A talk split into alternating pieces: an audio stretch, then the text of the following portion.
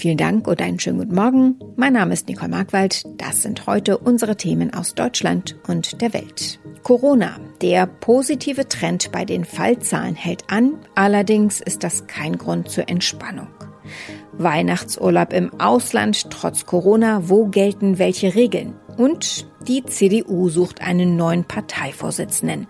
Heute wird das Ergebnis einer Mitgliederbefragung veröffentlicht. Die Zahl der Corona-Neuinfektionen sinkt aus Sicht des Robert Koch Instituts im Hinblick auf die bevorstehende Omikron-Welle nicht stark und nicht schnell genug. Noch sei die Verbreitung der Variante zwar gering, steht im Wochenbericht des RKI. Die Zahl der bestätigten Fälle in Deutschland habe sich aber auf 112 erhöht. Dazu kämen 213 weitere Verdachtsfälle. Jan-Henner Reitze.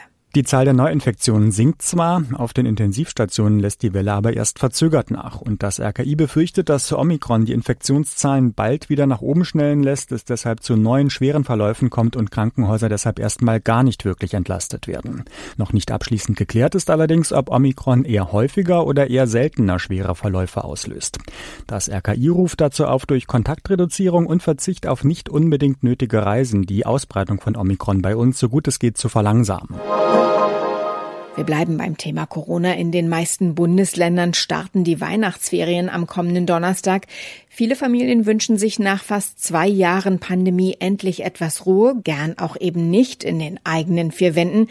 Die haben wir alle schließlich lange genug angeguckt. Aber sind Urlaubsreisen in benachbarte Länder überhaupt möglich?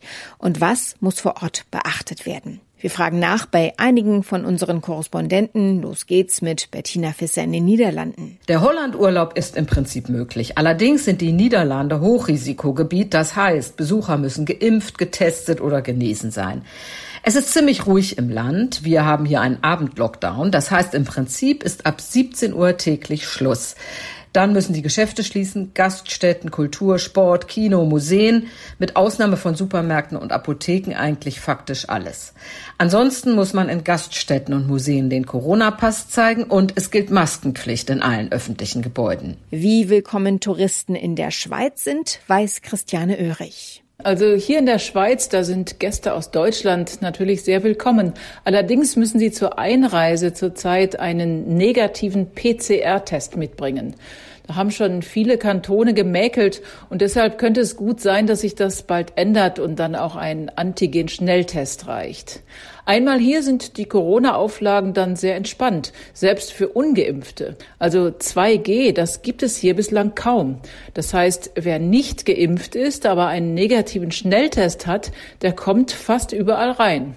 Noch muss man da allerdings auch sagen, denn auch das kann sich ja schnell ändern. Mehr über die Situation in Österreich hat Matthias Röder. Österreich freut sich natürlich auf möglichst viele Gäste in der Wintersaison, gerade auch aus Deutschland. Die Hotels und Gaststätten sind wieder offen, die Skigebiete sowieso. Aber überall gilt die 2G-Regel. Das heißt, nur geimpft oder genesen kann man einchecken oder sich im Restaurant bedienen lassen. Schon für die Einreise ist mindestens ein PCR-Test nötig. Alle Regeln gelten auch für Kinder ab einem Alter von zwölf Jahren. Wenn man bedenkt, dass man ohne 2G bei der Rückreise nach Deutschland in Quarantäne muss, empfiehlt sich die Anreise eigentlich nur für Geimpfte oder Genesene. Und zu guter Letzt blicken wir nach Frankreich, worauf man sich einstellen muss, wenn in den Weihnachtsferien ein Frankreich-Urlaub ansteht, weiß Dorothea Finkbeiner. Hier in Frankreich geht Stand jetzt in den Weihnachtsferien fast alles, aber nur mit Maske und 3G-Nachweis. Die Einreise, der Blick vom Eiffelturm, ein Besuch in Disneyland oder im Moulin Rouge, Schlender durch die Weihnachtsmärkte, Skifahren in den Alpen, Raclette essen im Restaurant und danach ein Konzert. Nur Diskotheken sind geschlossen. Wissen muss man, dass 3G hier schon für Zwölfjährige gilt und Tests ab 22 Euro kosten und nach 24 Stunden verfallen. Und auch in Frankreich steigen die Corona-Zahlen. Verschärfte Regeln in den nächsten Wochen sind nicht ausgeschlossen. Die CDU ist auf der Suche. Auf der Suche nach einem neuen Parteichef. Der als Kanzlerkandidat gescheiterte bisherige Parteichef Armin Laschet tritt nicht wieder an. Stattdessen stellen sich diese drei Herren zur Wahl. Der ehemalige Kanzleramtsminister Helge Braun, Ex-Unionsfraktionschef Friedrich Merz und der Außenpolitiker Norbert Röttgen. Wer das Rennen macht, entscheiden die Mitglieder. Gute zwei Wochen lief eine Mitgliederbefragung Heute will die Partei das Ergebnis vorstellen. David Riemer in Berlin, womit ist denn heute zu rechnen? Auf welchen der drei Kandidaten läuft es am Ende hinaus? Ja, es gibt zwei mögliche Szenarien. Die erste, einer der drei Kandidaten holt die erforderliche Mehrheit von 50 Prozent plus X, dann wäre die Sache erledigt. Der Gewinner müsste dann auf einem Online-Parteitag im Januar von den 1001 Delegierten offiziell zum neuen CDU-Parteichef gewählt werden. Und äh, es gilt als sicher, dass die Delegierten dann auch der Entscheidung der Parteimitglieder folgen werden. Und Variante 2, wie sieht die aus? Ja, das ist das wahrscheinlichere Szenario, nämlich heute erreicht keiner die erforderliche Mehrheit von 50 Prozent. Dann müssten die beiden Bestplatzierten in eine Stichwahl. Derjenige mit dem schlechtesten Ergebnis wäre raus aus dem Rennen. Die Parteibasis müsste dann nochmal bei einer Mitgliederbefragung entscheiden. Die würde dann von Ende Dezember bis Mitte Januar laufen. Und äh, es ist gut möglich, dass Ex-Unionsfraktionschef Merz und der Außenpolitiker Röttgen in die Stichwahl müssten. Ex-Kanzleramtschef Braun hat offenbar die schlechtesten Chancen auf die Laschet-Nachfolge als CDU CDU-Parteichef. Das ist jedenfalls aus Parteikreisen zu hören. Mal sehen, ob es wirklich so kommt. Merz und Röttgen versuchen ja nicht zum ersten Mal Parteichef zu werden. Wer hätte denn dann von den beiden die besten Karten? Also gesetzt der Fall Merz und Röttgen müssten sich tatsächlich in einer Stichwahl duellieren, dann lässt sich Stand jetzt nicht eindeutig sagen, wer am Ende vorne liegen wird. Aber völlig richtig, für Röttgen ist es jetzt der zweite Anlauf, CDU-Parteichef zu werden. Merz versuchte sogar schon zum dritten Mal. Und äh, noch etwas zur Beteiligung an der Mitgliederbefragung, die bis gestern lief. Knapp zwei Drittel der rund 400.000 Mitglieder haben wohl bei der Abstimmung mitgemacht, also fast eine Viertelmillion. Das hat die CDU am späten Nachmittag auf Twitter mitgeteilt. In unserem Tipp des Tages blicken wir auf das anstehende Weihnachtsfest. Genauer gesagt auf unser Wohlergehen, denn auf unsere Verdauungsorgane kommt in den Weihnachtstagen besonders viel Arbeit zu. Die Mahlzeiten an den Feiertagen sind eher schwer und fett, Stichwort Gänsekeule. Und wer hat schon Lust auf Sport, wenn man es sich mit dem bunten Teller gemütlich machen kann? Dazu Glühwein und Plätzchen, wie das eben so ist. Wie man vielleicht dabei doch ein gutes Bauchgefühl bekommt, kann uns jetzt Johanna Theimann erzählen. Johanna, an den Feiertagen gibt's vor allem eins, viel Essen und viel zu trinken. Wie werden die Weihnachtstage für die Verdauung und somit auch für einen selbst entspannter? Ja, bevor wir uns die Plauze so richtig vollhauen, sollten wir schon bei der Menüplanung im wahrsten Sinne des Wortes auf unser Bauchgefühl hören. Wenn der Gänsebraten vom letzten Jahr schlechte Erinnerungen weckt, dann vielleicht was leichteres wählen.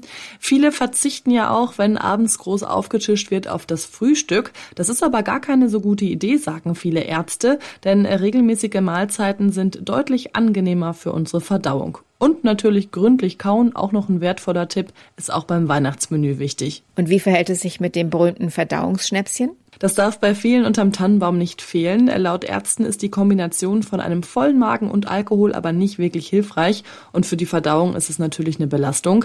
Also vielleicht nur ein Glas Wein statt einer Flasche, denn tatsächlich hemmt Alkohol die Magenmuskulatur und die Nahrung wird viel langsamer verdaut. Und auch der Verdauungsschnaps hat übrigens nur einen Placebo-Effekt.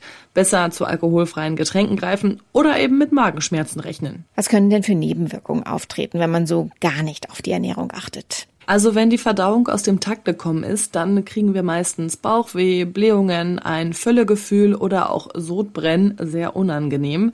Daher gilt auch hier der Tipp, hör aufs Bauchgefühl, wenn voll, dann voll und Ende. Da wird dann auch die Oma nicht böse sein, wenn man mal keinen Nachschlag mehr nimmt. Papst Franziskus steigt in die Top-Liga der ältesten Päpste auf. Der Pontifex wird heute 85 Jahre alt. Nur wenige vor ihm wurden während ihrer Amtszeit älter. Allerdings hat Franziskus mit Geburtstagspartys nicht viel am Hut.